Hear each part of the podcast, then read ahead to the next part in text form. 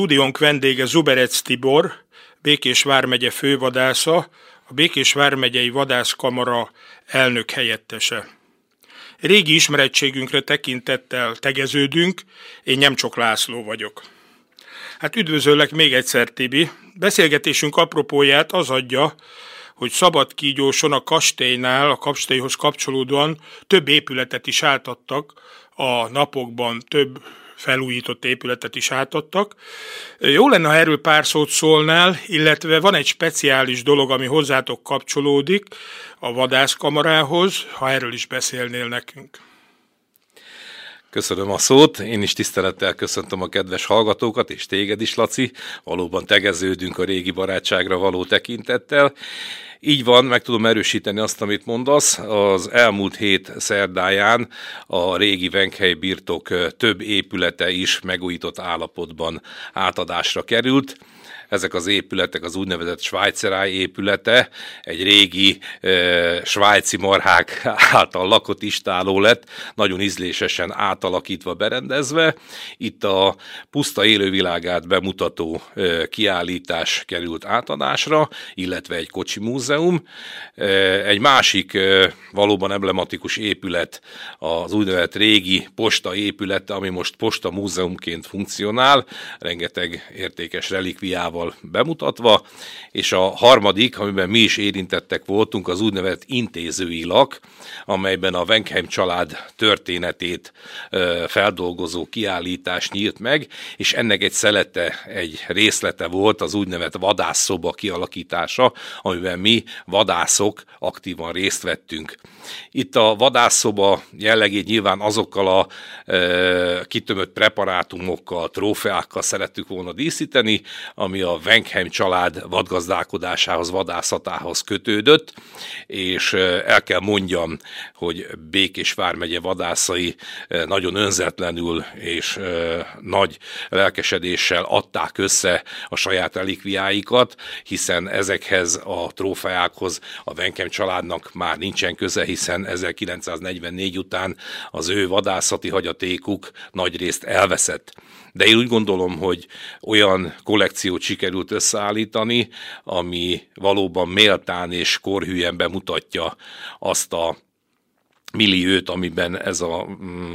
Wenkheim családnak az élete, vadgazdálkodása zajlott. Azért mondom ezt így, mert valóban egy kicsit méltatlanul elfeledett az ő tevékenységük, hiszen azon kívül, hogy a tájformálásban a, a Békés, megye, egy jó, Békés vármegye egy jó részének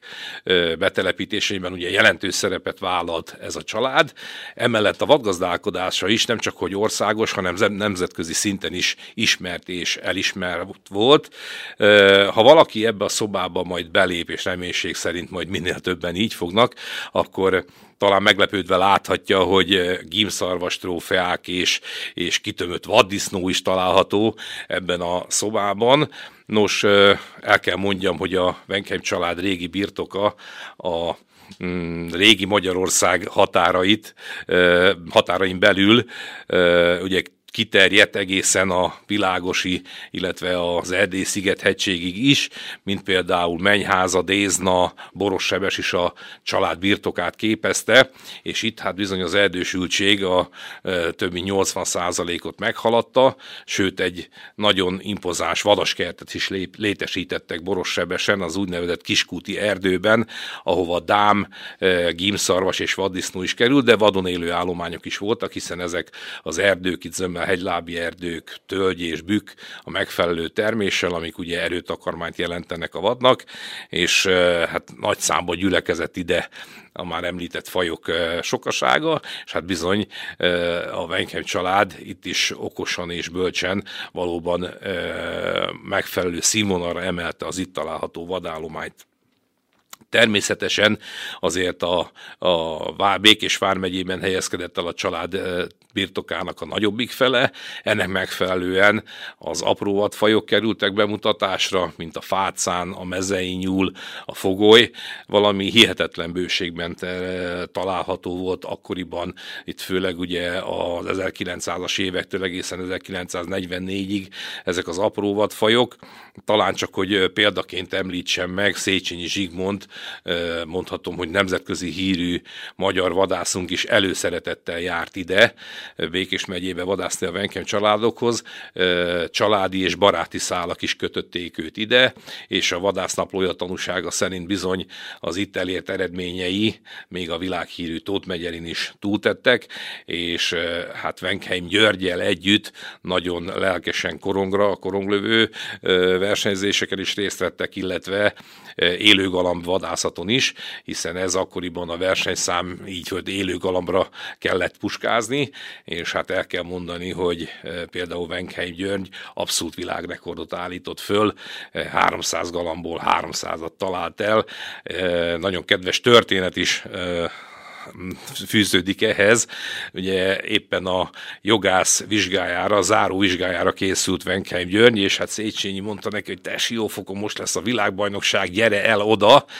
és hát ugye könnyű a békát a víz felé ugrasztani, hát Venken György kötérnek át, és mit ad Isten megnyerte. Igen ám, de hát a jogászvizsga az elmaradt, és hát féltek megmondani az édesapjának, éppen ezért hát úgy adták be a dolgot, hogy Széchenyi Zsigmond felhívta a György édesapját, és közölte vele, hogy hát jogász nagyon sok található Magyarországon, de világbajnok csak egy, és végül is így hát aztán megbocsátást nyert ez a kis kitérő. Emellett el kell mondanom, hogy a az apróvat betelepítésében is óriási szerepük volt. Békés vármegyében például a fácánt, amit most teljesen közönségesnek gondolunk és látunk, tudni kell, hogy ez egy betelepített vadfaj, hozzánk 1850-ben érkezett meg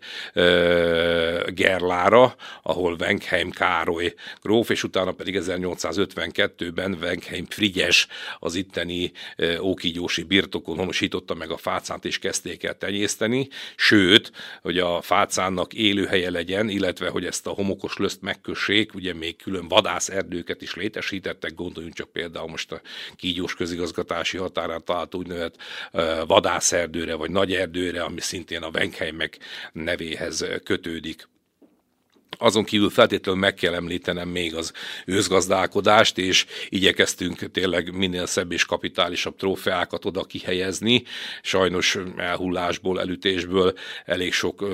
őzbak esik áldozatul, és ezeknek a zagancsait, relikviáit így módon fel tudtuk használni, és ez nagy öröm számomra, hogy nem mennek veszendőbe. Elég csak annyit mondanom az itteni őzállomány jellemzésére, hogy Szederjei Ákos, aki vadbiológus volt a Gödöllőn, csinált egy kimutatást 1890 és 1943 között bemutatott ősztrófeákból egy pontozásos rendszer alapján, hogy hol él a legjobb minőségű őzállomány, és az 53 évet felölelő időintervallum azt mutatta meg, hogy első helyen Békés vármegye Gyulai járása, harmadik helyen pedig Békés vármegye Békési járása található. Hát ez azt hiszem, hogy kellő dicséret és a számok magukért beszélnek. Ez is a Venkem családnak a gazdálkodását, vadgazdálkodását dicséri, hiszen az említett járásokban jelentős birtokaik voltak találhatóak. Hogyan vadásztak a Venkheimek? Vagy ab, annak a kornak mondjuk, vagy több korról is, korszakról is szó van, mi volt az elterjedt vadászati formája? Az elterjedt vadászati formája hát gyakorlatilag egy egész évet felölelt, hiszen elkezdték tavasszal a szalonkázással, az erdő királynőjével, ugye ez márciusban van a tavaszi vonulásának az időszaka, egészen áprilisig ez kitart, utána következett az őszbaknak a vadászata, ami gyakorlatilag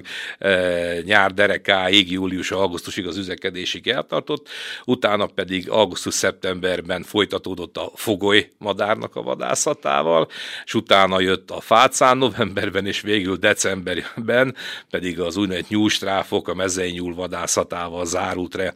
E, magáról a vadászatokról ezek tényleg főúri passziónak nevezhetőek, hiszen az ismerős vagy rokon főúri családok egymást hívták meg, és azok közül is a biztosabb kezű puskásokat, hiszen nagyon nem volt mindegy, hogy egy-egy ilyen e, vad aratásnál, e, talán használhatom ezt a szót, és nem bántja senkinek a fülét, milyen biztos kezű puskások állnak ott a standokon, hát ezért is Széchenyi gróf több meghívást kapott ide. Általában 8-10 puskás és több száz esetenként ezer hajtó is vett részt. Ez nyilvánvalóan valamilyen szinten azért a téli, úgy mondom, hogy bevétel szegény időszakban nem volt rossz talán az úgy gondolom az ott élő lakosságnak sem, illetve hát ugye az egész éves vadgazdálkodás gyümölcsét pedig ilyenkor kellett betakarítani, azért a, az ott alkalmazott hivatásos vadászok, a vadföldek és a vadtakarmány azért jelentős összegre rugott ezen a nagybirtokon, és hát úgy gondolom, hogy ennek a, a kiadásait úgymond fedezte az eladott lőtvadnak az értéke. Nyilvánvalóan mint mondottam, egymást hívogatták meg a szomszéd birtokokról rokonok, ismerősök, családtagok, de illusztris vendégeket is fogadtak. Legyen szabad megemlítenem talán Horti Miklós kormányzó nevét, aki több alkalommal is ide látogatott, de még nála is többször a kormányzó fivére Horti Jenő, aki Vegheim Józseffel valóban nagyon baráti kapcsolatokat ápolt, sőt, tovább megyek, még egy igazi kuriózum, hogy Horti Jenő szintén írt egy könyvet, egy életsportja címmel, ahova e, a végén tréfással leírva, hogy Józsi Gróf egy kicsit lusta, így kénytelen volt ő elvinni Wenkheim Deniszt, Józsi Grófnak a feleségét, ugye unokatestvérek voltak, és hát összeházasodtak a, a birtok egységesítése véget. Wenkheim Denis Gróf őt, Józsi Gróf megkérte, hogy vinném már ki magával Afrikába, mert neki valahogy nem akarózik menni. Hát mondta, hogy Józsi Gróf egy kicsit lustácska, de jó barátként és nem házi barátként elébe állt ennek a kérésnek, és valóban elvitte magával Afrikába, ahol hát Dennis Grófnő valóban férfiakat megszégyenítő ügyességgel puskázott elefántól orszarvúig mindenféle nagyvadat. Úgyhogy ez is egy ilyen adalék erről a gazdálkodásról. És mivel vadáztak? Egyrészt a fegyverek azok milyenek voltak, másrészt ö, látjuk filmekben, hogy lovakkal, lovakról, agarakkal, mi volt a jellemző? A lovasagarászat... ez is függ. Így van. A lovasagarászat ez annyira nem volt elterjedve ezen a birtokon, mivel hát egyrészt a területnek eléggé alkalmatlan volt, talán nem említettem, de ugye a kígyósi puszta, ahol ugye külterjes állattenyésztéssel is foglalkoztak, az év egy jó részében víz alatt állt, hiszen ez a szikes terület, ugye a körösnek és a marosnak is mind a két oldalról a belvizei vizeit, vagy legalábbis a régi ágaknak a vizeit ugye megtartotta, és amíg nem volt melioráció, addig itt jelentős vízivadállomány is élt, ahol ugye hát nem igen volt alkalmas arra, hogy lovas vadászatot folytassanak, ugye itt a vízbe caflatni nem volt igazán jó, ami pedig olyan terület, ahol alkalmas volt, mint például a kígyós felé eső részt, ezek a úgynevezett homokos lösztalajok,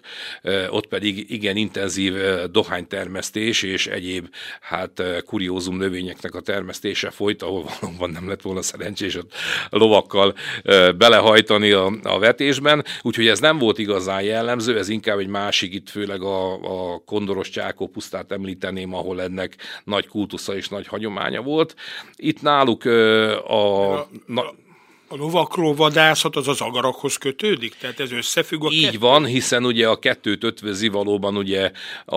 a férfiasság egy jelképe, ugye az Angliából indult ki ez a lovas vadászati mód, hogy ugye a rókát, mert főleg rókára, illetve nyúra alkalmazták, ugye a kopókat, agarakat, ugye a kopók azok általában ugye a vadászok felé hajtják, és utána aztán az agarak pedig a gyorsaságnál fogva elfogják, akár akár a rókát vagy a nyulat is, hiszen olyan gyors futásra képesek ezek a kutyák, hogy erre képesek, és ugye a vadászok, hát mivel árkon, bokron, ungon, berken keresztül a kutyák ugye üldözik a vadat, nekik is ugye, egyáltalán részük Gyorsan legyen a látványban, és hát ugye mielőtt a kutyák szét nem szedik el, is tudják venni tőlük a zsákmányt, kénytelen voltak követni. És hát nyilván ez az úgy nevezett egyfajta tereplovaglás azért valóban egy, egy komoly kiállást igényelt, tehát egyrészt ugye sportos dolog is volt, másrésztről pedig hát mégiscsak a vadászatnak valamilyen válfaja, de mondom, ez nem volt igazán jellemző. Itt, amit milyen fegyverekkel történt a vadászat, gyakorlatilag hasonlóan a mai kornak megfelelően a nagyvadat, tehát ugye, amint említettem, hogy őzet, vagy például a, a szarvast, vaddisznót és a kiskúti erdőben levő dámállományt golyós fegyverrel, hiszen nagyvadnak azdukál gyérítették vagy ejtették el, az apró vadat pedig a szokásoknak megfelelően a nyulat futtában, a foglyot fácánt vízivadat röptében, ez pedig sörétes fegyverrel történt vadászatokkor gondolom nagy lakomák is voltak a Venkheimeknél is. Erről van valami ö, visszaemlékezésed, vagy valami gyűjteményed, hogy, hogy hogy zajlottak ezek meg? Ö, mi, mik voltak a kedvencek? Hát én úgy gondolom, bár erre, ebben a kapcsolatosan olyan nagyon nem kutakodtam, de voltak, mert Nagybecsben tartotta például Venkheim József is a szakásnéit is, Hankó Józsi bácsitól, néha Hankó Józsi bácsi vadásztársunktól Igen. sokat hallottam erről, hogy nagyon megbecsültek voltak a, a szakácsnők, mert valóban nagyon finom ételeket készítettek. Nem volt ritka a vadból készült étel, ilyen mennyiségnél úgy gondolom, hogy ez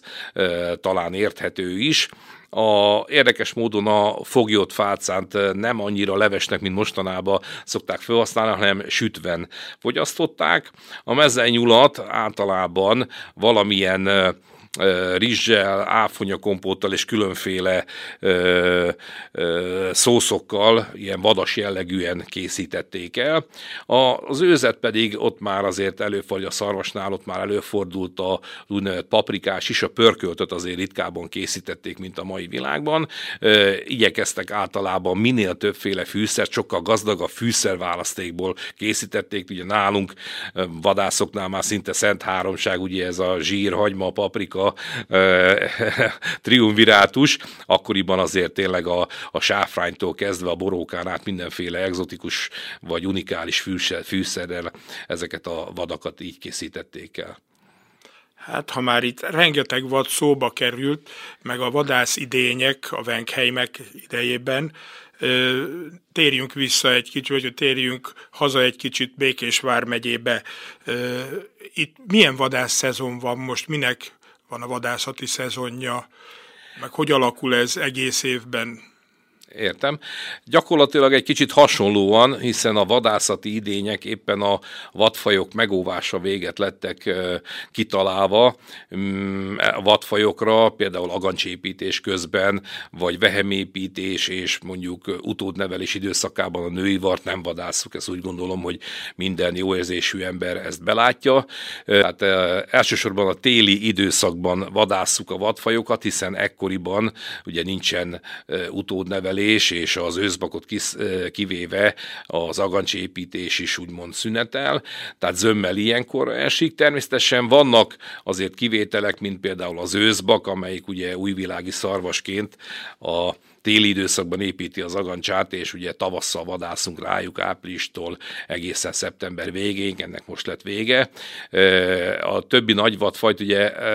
a szarvast, a gímszarvasra gondolok, ami egyre jelentősebb életteret hódít meg itt Békés megyében, főleg a megye keleti, északkeleti részén. Most van a szarvasbőgésnek a legutója, szeptember 1-től vadásszuk a, a gimszarvast, és hamarosan egy szintén másik nagyvadfajunk, a dámszarvas szarvasnak a barcogása kezdődik, mégpedig, sőt már el is kezdődött, hiszen októbert írunk már, és e, nekik a, a szaporodás, illetve az üzekedési időszakuk az októberre esik, és hát ilyenkor vadászias elejteni, úgymond ezeket a vadfajokat, de hogy a palettát e,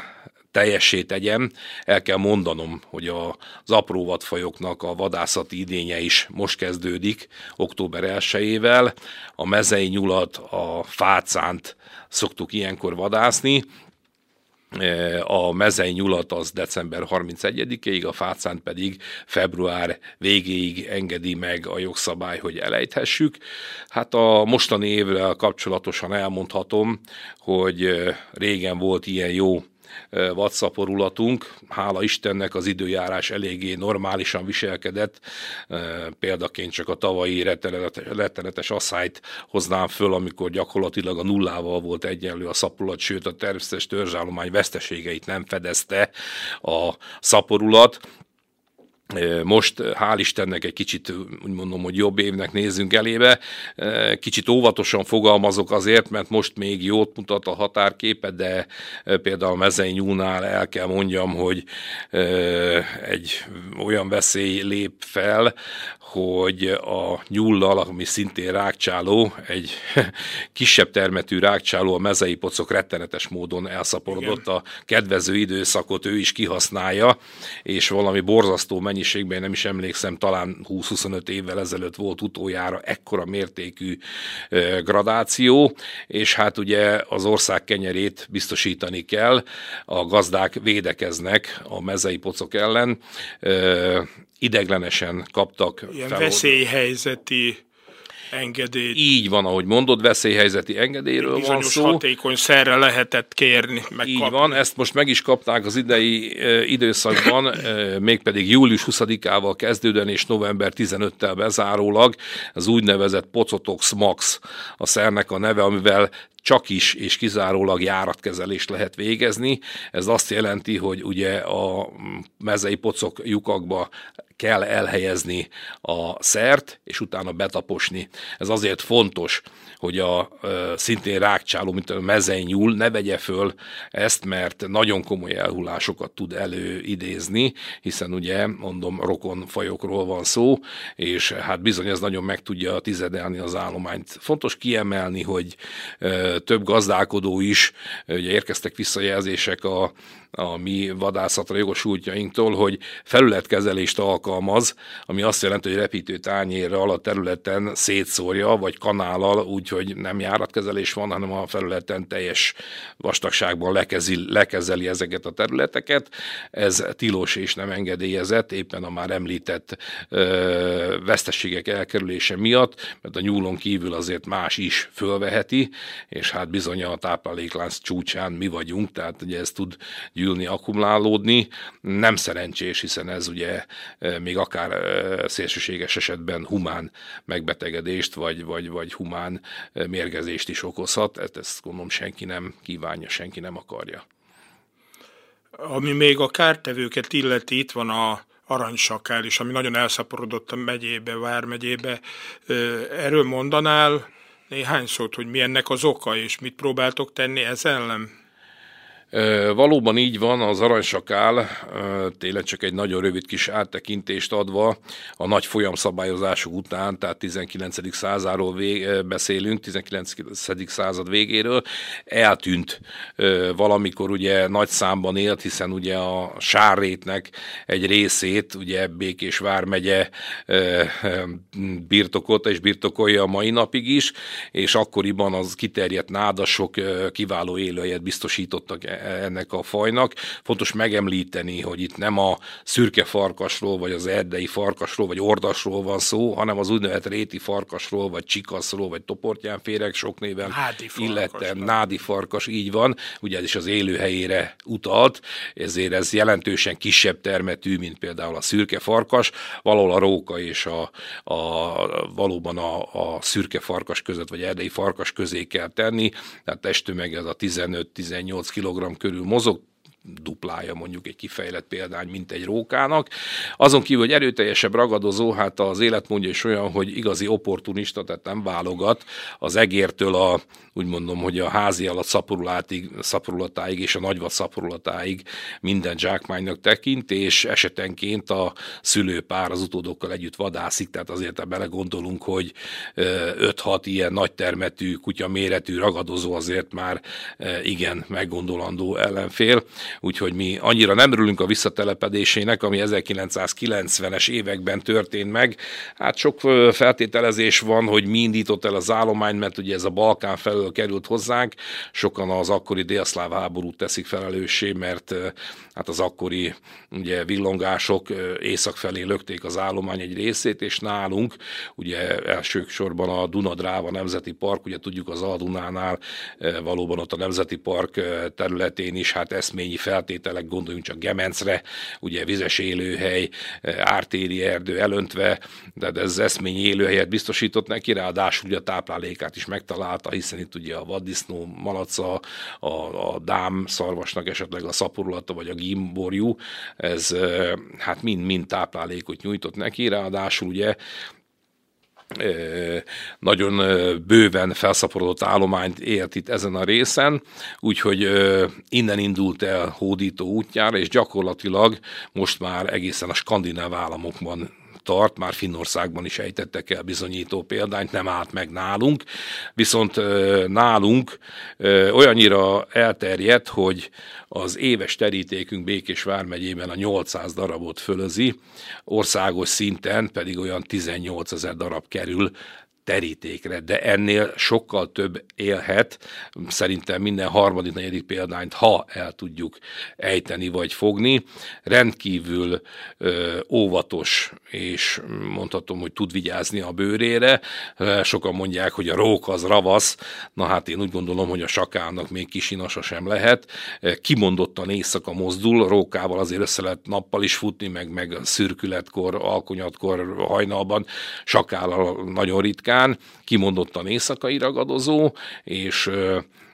rendkívül óvatos, tehát ha bármi gyanúsat észlel, mm, elég, ha csak a, a csapda nem úgy van elhelyezve, vagy, vagy valami, ő már az, az, az nem megy bele, és hát mivel éjszakai ragadozóról van szó, a vadászata is bizony körülményes, ebben talán segítségre lehet az a jogszabály, ami majd talán november 1-ével életbe is lép, megjelent már a, a szövege a norma tervezetnek, a jogszabálynak, a VHR-nek. Ebben benne van, hogy